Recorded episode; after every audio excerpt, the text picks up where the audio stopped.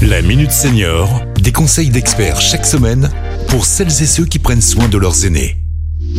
Pierre-Marie Chapon. Bonjour, bonjour à tous. Je retrouve aujourd'hui Delphine Perrin, conseillère prévention à la CARSAT Rhône-Alpes. Bonjour Delphine. Bonjour Pierre-Marie. Et c'est désormais une tradition en cette période. Nous recevons le docteur Kevin Falipon, vice-président de l'URPS pharmacien Auvergne-Rhône-Alpes, pour nous parler de la vaccination. Bonjour docteur. Bonjour. Euh, docteur, le Covid semble revenir. Est-ce que c'est le bon moment pour se faire vacciner?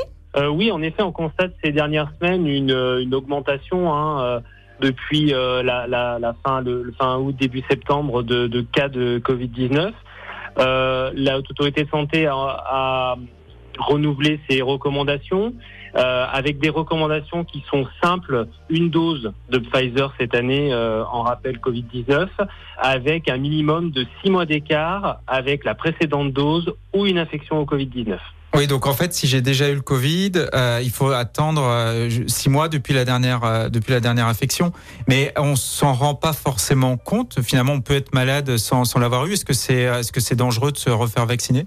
Non, c'est pas grave. Alors, si vous avez eu le Covid entre guillemets au milieu de l'été, par exemple, prenons au mois de juillet, qu'il a été confirmé par au moins à minima un autotest positif ou un test professionnel, dans ce cas-là, vous attendrez six mois après cette date d'infection pour vous revacciner.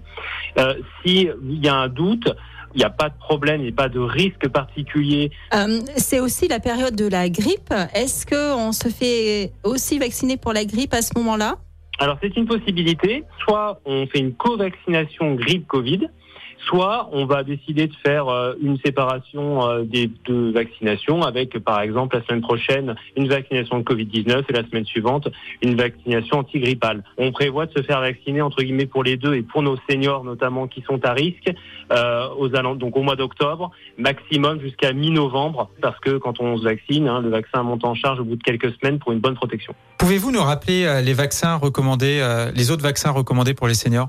Pour les seniors, on a un rappel de DT polio à l'âge de 65 ans et avec un rappel après tous les 10 ans. Et puis enfin, on a un vaccin qui est rentré relativement récemment dans le calendrier vaccinal, c'est le Zona, où on peut prévoir une dose entre l'âge de 65 et 74 ans. Le rôle du pharmacien s'est élargi. Est-ce que vous pouvez nous expliquer votre nouveau rôle justement? Tout à fait. Depuis euh, mi-août 2023, Désormais, le pharmacien est habilité à prescrire, délivrer et injecter l'ensemble des vaccins du calendrier vaccinal à partir de l'âge de 11 ans. Eh bien, merci beaucoup, docteur. Merci, Delphine. Merci, Pierre-Marie. Merci, docteur. Et à bientôt pour un nouveau numéro.